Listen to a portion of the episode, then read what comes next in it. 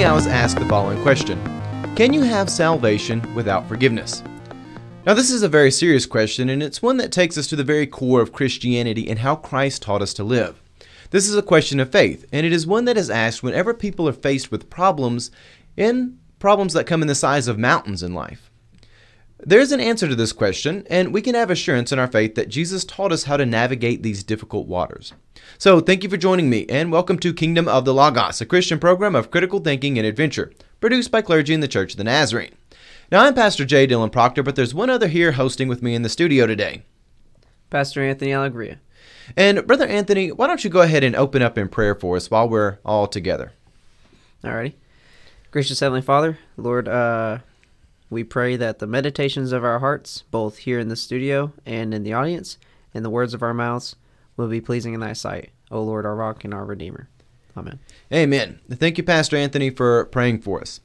And again, if you haven't checked out our stuff, you can find us on Kingdom of the Logos. They're on Facebook, SoundCloud, iTunes, YouTube, a lot of different places in podcast and video form. We also do have our website where we post articles and things. And now that the first of the year is starting back up, we're back to publishing articles. And I've got a abbreviated version of what we're going to be talking about today there on the website. So, anyways, to our topic, the question of can you have salvation without forgiveness? Now, this is a question, really, if we're honest in investigating what the person asked me was, is they were looking to find out if you must forgive someone if we are to be saved and redeemed by Christ. Now, I realize there are other ways to interpret the simple statement, can you have salvation without forgiveness? And I'm going to address those as well because they're really going to help us walk through this and figure out some great, firm foundations to walk on. And it may seem like a simple question at first when you look at this, but there is some level of nuance.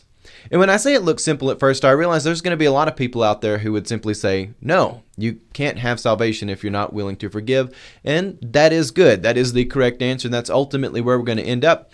But there is a little bit of nuance here. And it's not nuance so much as it is in the answer as it is in the side of the question. Because these are often complicated moments in life when someone would ever ask this. And we need to look at giving someone advice in how they navigate those waters. So again, the nuance is not so much in the answer as it is in how do we navigate those waters with a firm foundation built on Christ. And looking here, we find that we don't want to cheapen the grace of God. And that's really where the nuance is found in the application. How do we respond to situations in such a way that we don't cheapen the grace of God by doing something that enables people to continue sinning while they refuse to accept any sort of Christ like transformation? Often, if you're in a moment like this where you're trying to reach out to somebody, you're trying to forgive them, but they don't really want it, it feels like we are just cheapening God's grace by encouraging sin, by simply telling people they're forgiven when they continue to do sinful and wicked harm. Now, it feels often like we're giving people a permission slip, sort of like we've got them a free ticket to do whatever they want if you just continually do this, where it feels like you're giving a free pass on evil. And that's what we're here to hope to try to mitigate. Does that sound like a fair introduction of this question, Anthony? Very. All right. He's giving the one word answer over there. I do like conversation in this. Um, so, one of the things which is fascinating about this, and those in the audience, by the way, send me your thoughts, questions, and comments. So, who is this really directed at? Um, if you're in a situation where you feel like you can't forgive someone or someone keeps doing something to you, and perhaps maybe you're actually on the receiving end of this question, and maybe you are doing something that you need to repent of. There's a lot of different angles that we come to this, but I want to open up by saying this is a personal and intimate question. It's not some sort of macro solution. We live in a day and age where people they want to look at the world as a whole and say, "Oh, all these people have done me wrong." We want to look in and pass judgments on entire groups of people. Um, the gospel deals with people individually, and Christ is in the business of caring about your individual soul. So this is not talking about things in the macro scale, but the personal, intimate scale. And this is fun, foundational to, to Christianity. Um, let me ask Anthony some rhetorical questions, and he can come back at me with non-rhetorical answers. In other words, answer them. Um, Anthony, if you have Caesar as Lord of your life, does Caesar care much about what you think personally, and where your heart is personally? No. If Jesus Christ is Lord of your life, does he care about you as an individual? Yes. Yes. And one of the foundational things of Christianity is that when Christ is Lord of your life, he cares about the personal, the intimate, and the things which happen there in your heart of hearts. So, despite the nuance that we've talked about, we have moral certainty on this topic. Whenever you've got someone who you're wanting to forgive, but at the same time they won't receive that Christ like transformation, they keep doing things, this becomes a mountain of spiritual warfare. And it's one that's very difficult to overcome, but the answer can be found. We are called in the church to be simultaneously forgiving and opposed to sin. And a lot of times it's easy to be forgiving and opposed to sin, but there are hairy situations in life where you're wanting to forgive someone, but they don't want to turn away from sin. And we are taught as Christians to be merciful enough to withhold condemnation. We're not here to, to condemn others. But at the same time, we are also told to be severe enough to cut down wickedness. And that is where the straight and narrow path, that is the way of life, really does become a straight and narrow path. And I do have a practical response to this question. And it is quite simply this. And you've got to kind of use some communication skills in doing this. And by communication skills, I say just simply say this out loud. So here is the response I have if you're dealing with this situation. Go over to the person who you're having an issue with and say this I do not condemn you, for I am not the judge of the living and the dead. Yet I must shake the sand from my feet and move on from having you in my life because I have watched you take my mercy and use it as an excuse to continue doing wicked things. Now, that seems like a simple enough practical response, but we're going to spend the rest of this program explaining that. But, Anthony, do you have any initial thoughts on that before we continue on? Um, no, not quite. I want to see where you want to take it. All right. So, and hopefully that's where you are out in the audience. You want to see where this is taking it. Again, I'll just reread that response and then we'll tie it all back up at the end. So, this isn't the only time I'm going to say this. If you've got somebody in your life who is doing things against you. They're rejecting the Christ-like transformation. You you're forgiving them, but at the same time you don't want to cheapen God's grace by just forgiving them and giving them a free pass to do things that are wicked. Come over to them. And again, this is personal. This isn't some macro thing where you're looking at giant groups of people and nations, but you come over to a person and say, "I do not condemn you, for I am not the judge of the living and the dead." Yet I must shake the sand from my feet and move on from having you here because I have watched you take my mercy and use it as an excuse to continue doing evil and wicked things. So let's get into some scripture. And we're going to actually be looking at a lot of scripture today. And this question, it came at a time when here at the local church where I pastor, we're studying the gospel according to St. Matthew. And we're specifically looking at the text in Matthew 17, verses 14 through 20, where Jesus heals a boy with a demon that the disciples are unable to help. In this particular text, Jesus tells the disciples that faith the size of a mustard seed can move a mountain.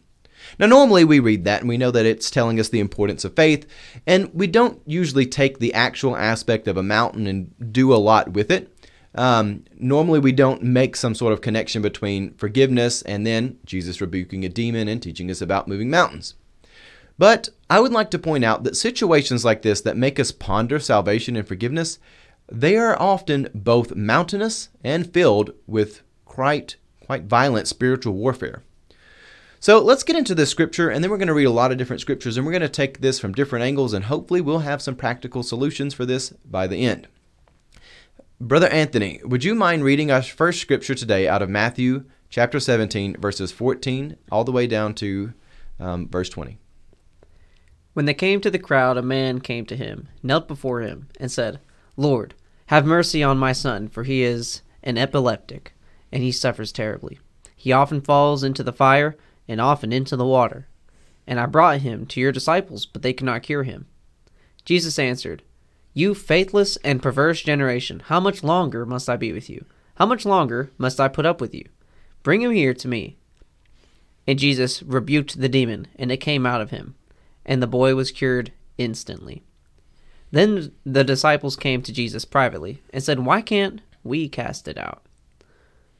He said to them, Because of your little faith. For truly I tell you, if you have faith the size of a mustard seed, you will say to this mountain, Move from here to there, and it will move, and nothing will be impossible for you. All right, so today we're not going to spend a lot of time looking within this text because we're going to be looking a lot of different places as well. But I do want to point out how this really does relate. At first, when I was looking at this question that someone had had sent to me, I was going to to kind of just go directly in that direction. But then I noticed that when we look at what's going on here in Matthew 17, is the disciples have been given a, a situation. They've had somebody come to them, And there is an evil force within this. There is something there which needs to be rebuked and sent away. And they can't do anything with it. The disciples really do feel like they're hitting their head up against a, a rock. Does that that kind of what you get from them? They they feel like they've got somewhere where they can't do anything with it. Oh, I mean, I would be pretty frustrated myself. Yeah, they're at a moment where they're frustrated, and Jesus comes back to them and he he tells them faith is the answer, and then he expands on that just a little bit. He's saying faith quickens you. It enables you to do something like move a mountain. It is because of, of little faith that you're not able to navigate this. And if you do have that faith, you will be able to navigate some difficult waters. So, faith quickens us. Faith requires following the full gospel, and that's largely what we're going to start talking about now. But let's go back and really examine this question this question of salvation and forgiveness. And to begin with, I want to clarify exactly what that question was to make sure everybody's on the right page. The person asking this meant this question Can you have salvation in Christ, meaning you personally have salvation in Christ, without forgiving someone who has done something wrong to you and your family and is still continuing to do these things that are wrong? Now, I realize that there are there are other interpretations of this question, and I'm going to address them because they're going to help us have a broad scope of forgiveness, and they're going to help Let's look at this main emphasis of struggling to forgive someone who is continually sinning against you and those for whom you care. So, one alternative interpretation of this question is simply could you be saved without forgiveness? And this is a question that I've actually met a lot of people who have asked, and you may have met someone like this too, where they say, Jesus can't really save me because I'm too far gone. That this is the question of Jesus coming to save someone without actually forgiving them and out, without cleansing them. And the answer to this question is quite clearly no. Jesus is not going to, to forgive someone without saving them, or save someone without forgiving them. Either way you look at it, the answer is no. If you have accepted Jesus into your heart as the Lord of your life and as your Savior, then He has forgiven you of your sins. This is a real question that people ask, and it's important to, to realize that. No one is going to be too far gone to receive forgiveness so long as they are willing to approach Him with a heart willing to let Jesus be Lord of their life. And now for this next bit, we're going to be looking at a lot of scriptures, and instead of us breaking them up, I'm just going to kind of throw them into the conversation. Um, I realize a lot of times you don't hear Nazarenes using a lot of scriptures, and even with uh, myself and Anthony, I oftentimes pick at Anthony for some of his Baptist background for throwing a lot of scriptures in there. Um, there's sort of the stereotypical fundamentalist uh, thing that a lot of people in Nazarene circles make fun of, where they kind of proof text and they want to talk about an issue, so they pull out some sort of uh, I don't know, it could be any sort of Bible resource. They get online, they search for how many times a word appears in a Bible. Maybe they get out Strong's Concordance or something. But they just look for that word and then they build around that without reading the context. We're going to be using a lot of scriptures, but we're kind of going to be doing the opposite of that. In the Church of the Nazarene, we believe that scripture as a whole reveals things, and we look at all of scripture and we kind of put it together as a large, um, holistic item which has a lot of different angles, a lot of different applications and different forms there within Scripture. Obviously, something like the Psalms is very different from something like the Gospel and so forth and so on. But they all come together, revealing us all the things necessary for salvation. They all come together beautifully. Now, that being said, we're going to be using a lot of scriptures, and we're doing this to look holistically at the Bible and see what the Bible as a whole is teaching us about forgiveness and how that relates to our salvation. So, another interpretation of the question of forgiveness and how that fits into the Christian walk is simply that. How does it fit into the Christian walk as a whole? Whether it be me forgiving someone else, Jesus forgiving me, me forgiving myself? One of the things that we know is that when we are saved by Christ and walking on the way of life, as forgiveness is essential to how we operate. In the Gospel according to St. John, chapter 13, verse 34, Jesus gives us this new commandment. And John 13, 34 reads, I give you a new commandment that you love one another. Just as I have loved you, you also should love one another. Now, I've talked about this quite a bit. It's not a vague um, commandment to love. A lot of times people reduce it down and say the new commandment is to love. No, that, that's, that's not what it says. It says to love as Christ loved you. You can't cut off that half of the sentence that says, as Christ loved you. Again, Jesus says that you love one another just as I loved you, you should also love one another. And it's unmistakably clear from the New Testament that Jesus' love includes forgiveness, including forgiveness for people who did not even ask for it or maybe didn't know how to ask for it. Of course, you can look somewhere like Luke 23, verse 34, when Jesus is being taken to the cross, they're crucifying him, and he says, Then Jesus said, Father, forgive them, for they know not what they do. Again, Jesus is forgiving people, and it's quintessential to the whole New Testament, the whole life of the church that we are forgiving. And moreover, when Jesus comes forth to the disciples after being resurrected, and we'll go back to the gospel according to John, we find in John 20 22, he says, If you forgive the sins of any, they are forgiven. If you retain the sins of any, they are retained. Now, this statement, it's giving clear authority to the disciples regarding forgiveness.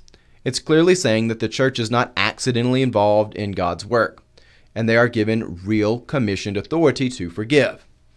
But it's also clear that they must forgive in a Christ like manner. And we must remember there, also in the Gospel of, of Matthew, we find um, in chapter 7, verse 2, there in kind of the Sermon in the Mount territory, Jesus says, For with the judgment you make, you will be judged, and the measure you give will be the measure you get. And that logic is taken throughout the, the entirety of the New Testament. You see Jesus interacting with Pharisees and scribes, and they're accusing Jesus of being a demon. He says, Well, you've accused me of this. This is going to be how you're judged. You, you have done this, and now this is going to come back for you. This is the standard by which you will be measured because this is how you were wanting to measure others. So we know that forgiveness is very essential to the Christian life. And the final interpretation I want to address in this before getting back to our main emphasis is the question that goes If we are saved by Christ Jesus, does this mean that I will be instantaneously forgiven by the people who I have sinned against? Furthermore, is my salvation at stake if others do not forgive me? This is a very legitimate question, especially considering what I just read out of John 20 22. And to answer that, we know that God created us with free will, and He chose to redeem us and redeem the human will rather than to destroy us. Now, again, God creating us in his image, and that including will, takes place before sin. So there is the carnal nature, and God is not wanting to come and redeem sin somehow and make it okay to do sin, but He does want to redeem the fundamental aspects of the human design, which He breathed life into. And free will is a very basic foundation of that. And if God would take away free will, it would destroy the basic foundation of our created design. So, when it comes to salvation, Christ is the judge of the living and the dead, not others. And if we are saved by Christ, then we are saved by Christ. It kind of sounds like circular logic. It is, and it's true. Jesus is not going to force the will of others, and although the Holy Spirit does convict. So, on this topic, people often get worried when they see something like the scripture I shared in John 20 22 that states, If you forgive the sins of any, they are forgiven. If you retain the sins of any, they are retained. Now, there's mystery in how sin retained by human might relate to God, but we know God is the judge of the living and the dead. We know that God commissioned us with real authority, but there's just mystery in how this is going to work out. We can have complete assurance that Jesus is the judge of the living and dead, not his followers. Thus, you can have assurance that your forgive your salvation is not at stake if others have yet to forgive you. Anthony. That's something I was about to say. Um, we should never confuse ourselves for God or for Christ. But on the opposite side of that, we should not uh, live in ignorance of the authority and responsibility that He has called us to. Yeah. Um, God has called the church to really incredible endeavors and empower the church with the authority to fulfill them and it's something oftentimes that we want to push away and say no we have nothing to do with that. That's not our job whatsoever. And that might be a good humble attitude to have concerning it. But um, beyond that there are things that i think would surprise a lot of christians that god has empowered christians to do such as here we see in um, John 20, 22, if you forgive the sins of any, they are forgiven them. If you retain the sins of any, they are retained. And I believe that's spoken to um, the disciples after Jesus has been resurrected. This is something that he gave to the church. Yeah. And so uh, it is definitely interesting how much God has called the church to. Yeah, it's a serious thing, and it's not just accidentally there. There's kind of a commandment sandwich you get to a little bit of an extent in the Gospel of John around the crucifixion. Before he goes, he says, Love as I have loved you. And then he comes back and says, Forgive. I'm breathing the Holy Spirit on you. You've been quickened for this. If you forgive the sins of any, they're forgiven. If not, they're retained. He gives them real authority. But like Anthony said, while we are part of the body of Christ, we cannot mistake ourselves for Christ and start turning ourselves into idols. So thus you have assurance that your salvation is not at stake if others have yet to forgive you, but yet there's mystery in how all this operates, but that is something which is up to God. Um, the heart of the question that was presented to me, and let's get back to that because people do want practical advice for this. When you've got somebody, you've you've forgiven them time and time again, you want to seek some godly transformation, but yet they can they refuse this, they continue to do um, sinful things.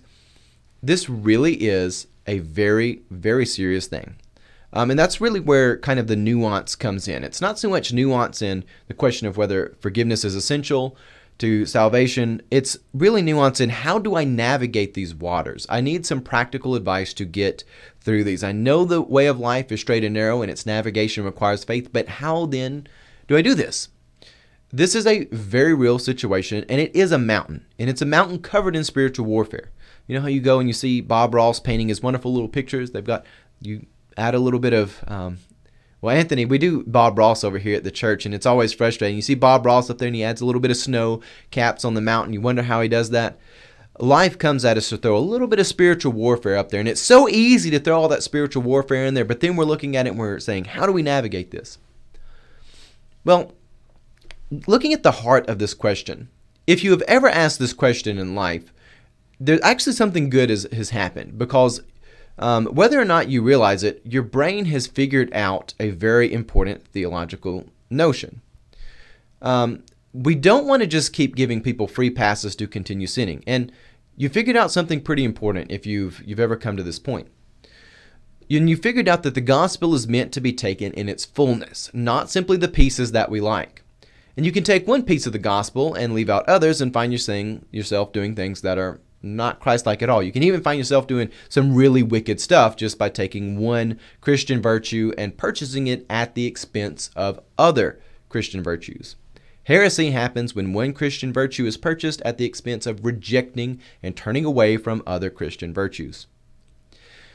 And we don't want to cheapen God's grace. We don't want to cheapen forgiveness either. And you can cheapen forgiveness if you do not do it in a Christ like way. And that's something which is really, really possible.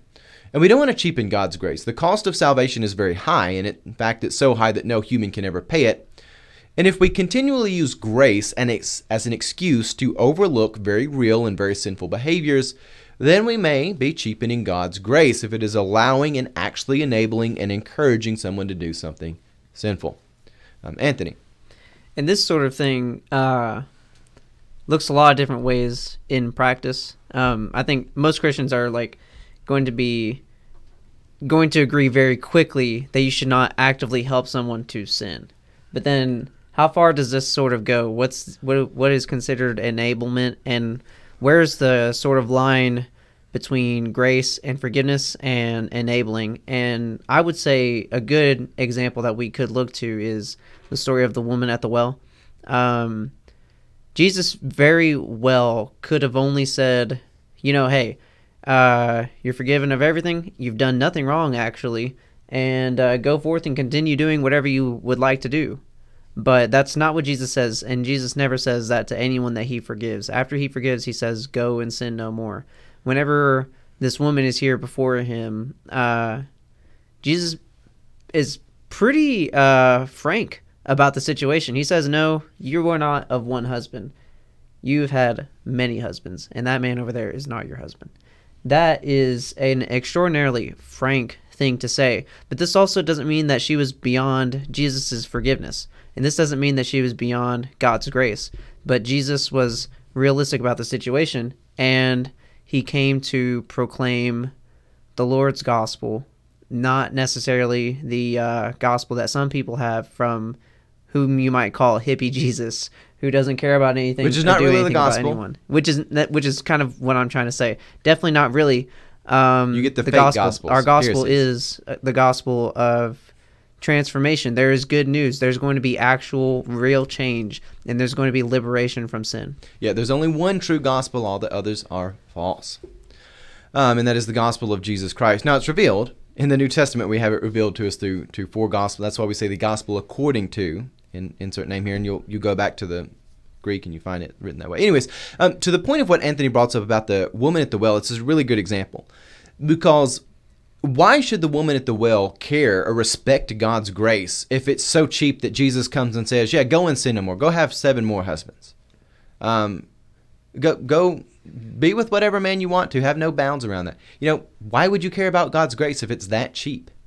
Um, why, why in the world would we expect someone who we're trying to reach, and that's really what's happening here if you're asking this question, you've got somebody in your life, you're wanting them to turn, why would they ever care to respect God's grace if those who are in the church, who are called to be stewards of Christ's gospel, stewards of God's grace, if we treat it so cheaply, why should they care about it?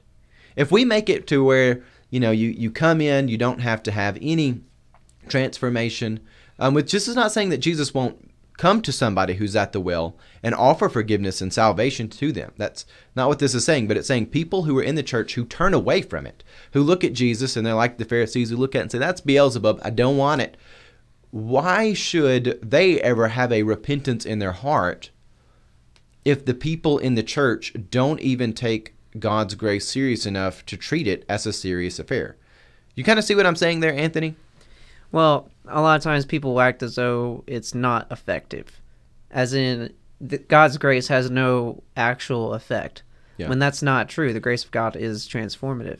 Yeah, and so let's let's get into a little bit more scripture. I want us to go to Revelation chapter three, verse nineteen, where Jesus he's speaking to the to one of the churches, um, and he's speaking really loud. I see it, and he says, "I reprove and discipline those whom I love. Be earnest, therefore, and repent." This is really foundational. Um, th- this is fundamental to the conversation we're having. And this is where I'm talking about earlier. We've got to take the full gospel of Jesus Christ, the full good news that Christ has for us. Because so many times we think that we can just get one Christian virtue and things can get really off the rail. But when you put them all together, they complement one another. They come to make us well disciplined, well rounded Christians. And Jesus says, and this is one of the things fundamental to Christ like love, he says, I reprove and discipline those whom I love. Be earnest, therefore, and repent. So, reproval and discipline, in other words, coming to somebody to offer correction to them, rebuking things which are not right, that is part of Christ like love. Now, Christ wants people to repent and return to Him. And there will be people out there who say, well, oh, if you rebuke them, they'll never turn back. No, that, that's not true. If, if sometimes people really do get to a moment in their life where they say, you know, they rebuked me because they stood for something. And showing people that this has value and it is worth something is so much more important than cheapening God's grace and just turning it into where it's nothing. And of course, it, it matters with the, the weight of eternity. This is not just some petty little thing that's put together. This is the gospel, the good news of our Lord Christ Jesus.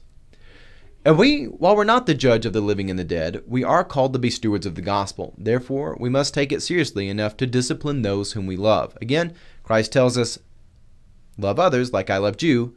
And if it's fundamental to who Christ is to say, I reprove and I discipline those whom I love, don't you think, Anthony, we should be reproving and disciplining those whom we love as well? Meaning we don't just let them get away with everything? Of course. Um, and I think it's almost kind of funny. Obviously, the reproval and the disciplining is in love. That's kind of almost funny to have to mention, but Yeah, it is. It is. So let's get to a practical response for this. And I'm going to get back to that statement I had earlier. So if you're dealing with this sort of situation, communication and firm conviction is the key. Don't don't give in on any of your convictions. People never really respect that. Um, it's kind of like there in the Gospel of Matthew again, where Jesus he's he says, "What do I'm going to compare this generation to? They're like children out in the streets. They they say, "We played the flute and you wouldn't dance. We wept or we mourned and you wouldn't weep. You saw John and he was not eating and you called him um, uh, you say he has the devil in him. You say he's wicked. And the Son of Man comes eating and drinking, and you say he's a glutton. They don't respect any conviction at all, one way or another. If you do what they want, they they're not going to respect it. If you don't do what they want, they're not going to respect it. So, whenever someone is in this mode where they're not wanting to receive God's grace, trying to compromise and shore up um, whatever they're wanting while taking away from God's grace is not going to get you anywhere. That that sort of compromise never gets anything. So you've got to have firm conviction. Anthony?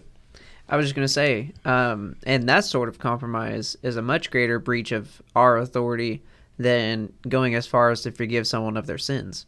Yes. Um, it's not been placed in our hands to compromise God's salvation.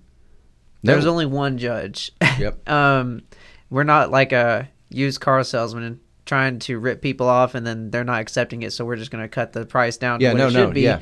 Um, That's not at all how this works whatsoever. We're stewards and uh, we're called to proclaim the good news. Yeah. So we must first extend our mercy to those who are doing this. So don't prejudge what they're going to say. You've actually got to extend your mercy. And if you've already done that, then you've already done that. But if you haven't done that, you've got to first go out and, and address the situation. Again, communication is key. And it's imperative to remember that Christ's love is unfailing. We've kind of got in a modern day and age where we talk about unconditional love, but the correct theological notion is that Christ's love is unfailing. It's clear that Christ's love will never fail to save those who are willing to receive it, regardless of where they came from. However, it's also very clear that there are going to be those who are lost because they reject the precious gift of salvation from Christ. So the correct notion is that it's unfailing love rather than unconditional love because clearly Christ has expectations once you are saved that you will start moving towards him that sanctifi- the sanctifying power of the Holy Spirit will come. You'll be pursuing sanctification, you'll be growing. The kingdom of God doesn't matter where you start off with, but once you are saved, there's only two things you can't do. You can't be advancing the cause of sin and you can't be idle. So what we find here is that we must be merciful. And we also must be severe at the same time. Jesus gave us a clear strategy on this, and this is very useful to people walking through this. Whenever we've come to someone and presented them with the gospel, but they've refused it, again, you've got to do that first. You've got to present them the gospel face to face, but then they refuse it. Remember that we have permission to shake the sand from our sandals and move on. Matthew 10 13 through 14 reads, If the house is worthy, let your peace come upon it. But if it is not worthy, let your peace return to you. If anyone will not welcome you or listen to your words, shake the dust from your feet as you leave that house or town. So that is written to address this exact situation. Whenever we're dealing with individuals face to face and to whom we have presented the gospel and its forgiving power, if they reject it, then we can shake the dust from our shoes and move on. I would Anthony? just like to say that beyond that, um, I'm not even sure it's necessarily that we can, it's that we are commanded to.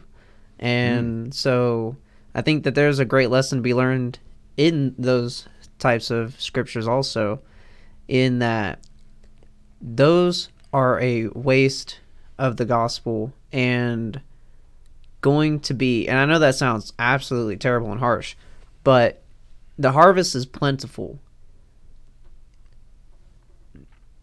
So go out and reap where there is fruit to be reaped. You know, some places there's not always going to be the same fruit, and that's not necessarily uh, something that's a consequence of your doing. And we're called to um, be good stewards as we are proclaiming the good news. If the apostles stayed at every single town that rejected them, they would not have traveled very far. Yeah. Um, And if I can, for a second, step in here, Anthony. So, to kind of assert what you're saying and to make sure everyone's got a clear understanding of this, do we, by any power of our own, save people? Is it our own efforts that save people or redeem people? no. Okay, so it's not. It's God's power. That's why the word is steward. We're stewards of the gospel because we don't own it. So us saying, well, we want to stay with somebody who's rejecting it, you know, it's first of all, it's it's not our energy. Anthony's talking about how it's it's a bit of a waste. It's yeah, it's a waste of our energy, and it's not our energy anyways that is saving people. We're Yeah. out there to just be preaching the gospel and sharing the gospel and giving testimony to Christ Jesus through our lives. But it is ultimately from Christ where that power, where that authority lies. And if we ever start to think that it's our own energy, as in if I spend a little bit more time over here, you know, suddenly I've, I've got something to do it because I will it to be. You know, we, as humans, we, we don't will things um, to the level that God does. And you kind of get a little bit idolatrous when you start to think that it is my efforts that lead to salvation. Certainly, Christ has given us real authority, and we are commanded to go out and do things. So we aren't to be idle, but at the same time, we should use the wisdom Jesus has given us. Um, because not only are we commanded to do this, it's also going to make our lives a lot better. So you have permission to shake the sand from your feet, and this is something you can actually do out of love. We must be merciful, but also severe. And communication of your standing is clear. Again, we're climbing a mountain here. That mountain that's mentioned there with the mustard seed, we're there getting to it and we're going to move this mountain. We're here to do something big. So communicating your standing is pretty important. Make sure you don't move that mountain and crush yourself. And if you have earnestly presented someone the gospel and the forgiving power of it, it is then their duty to respond. If they don't respond righteously, then you are free to tell them where your heart is, and you can say, Look, my heart's read, led by Christ like forgiveness. And it's because I'm led by Christ like forgiveness that I've got to cut you off. Like the same conviction that tells us to forgive people also tells us that we can't help them advance sin. That we've got to cut them off, whether it be financially, socially, whatever it is. The same Christ like love that says, I forgive you, also is the same Christ like love that says, Go and sin no more. And if they don't want to be forgiven and they want to go sin and sin more, well, then you have permission to, to shake it off your, your feet, shake the dust off your feet and move on. It is the same Christ like conviction that tells us to forgive that also tells us to cut such things off, to walk away from these situations. Again, it's not up to us anyway, just hand it over to God. And it would cheapen us to not take the full gospel, not to take this stuff seriously. There is a time and place when we are to walk away from situations. Now, that doesn't mean we quit loving people. That doesn't mean that we have condemned them to, to an eternity in hell or anything like that. But this is the best response we have. And if you want that sentence I said earlier to really assert your stance, you need to come to someone and say this I do not condemn you, for I am not the judge of the living and the dead. Yet I must shake the sand from my feet and move on from having you in my life because I have watched you take my mercy and use it as an excuse to continue doing wicked things. Again, taking this stand does not make us better than those who we're dusting off from our feet. None of us are able to achieve salvation by our own means. And if we ever start thinking we should, then we need to have a conversation. Send me an email. But we must realize that Christ realized there are people who are going to utterly reject this. There are people who are going to want to stay on the way of death. And even though we're shaking the, the dust from our shoes, we still need to pray for those. We still need to to love them. Again, that doesn't mean that you need to to spend all your time and finances and resources and you know dedicate your whole life to them. God tells us exactly what to do. Jesus just revealed it to us. God incarnate. Prayer is important. God's grace continues to work in people's lives. And again, it's not our efforts that save others, but God's.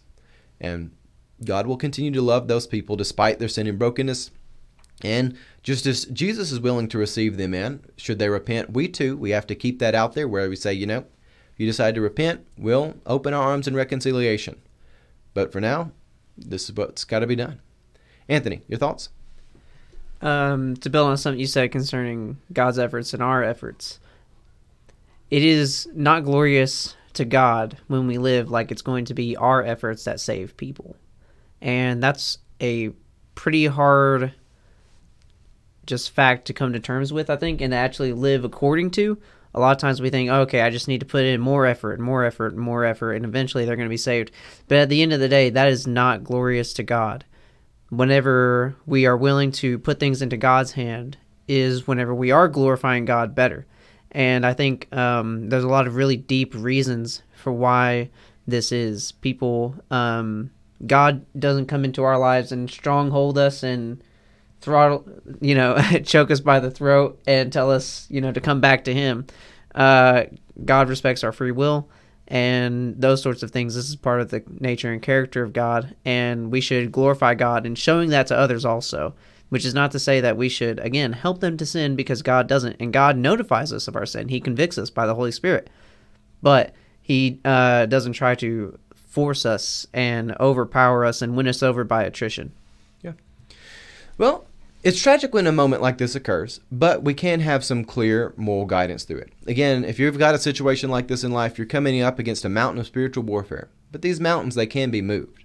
They can be overcome. The disciples, they lacked the faith necessary to rebuke the demon that was afflicting the child, but Jesus had mercy on them. Jesus taught them that faith is essential to overcoming massive problems in life, and Christ, he does tell us that we can do this. Now, he doesn't tell us that moving the mountain will be easy or painless, but faith will enable us to do it. And if we are saved by Christ, then forgiveness must be in our hearts. Well, thank you for joining us. Anthony, do you have any th- final thoughts on this before we kind of wrap things up? Uh, if there's anything I would add at all, it would just be to um, search your heart whenever you're in these situations, that you might not be selfless, and also uh, handle such things in prayer. And uh, even in the process of while you are um, perhaps notifying them that you are about to be shaking the sa- shaking the sand from your sandals, uh, to be praying in God over that and to um, try to remain humble Yeah. and uh, sort of. I'm not going to say not be judgmental, but just remember that we're not going to be the ones in the judgment in the seat of judgment. So everything that we're doing is just going to be our very best effort, and uh, hopefully it was the right way. And so we should be in prayer for wisdom whenever we're doing things like this. Certainly, certainly.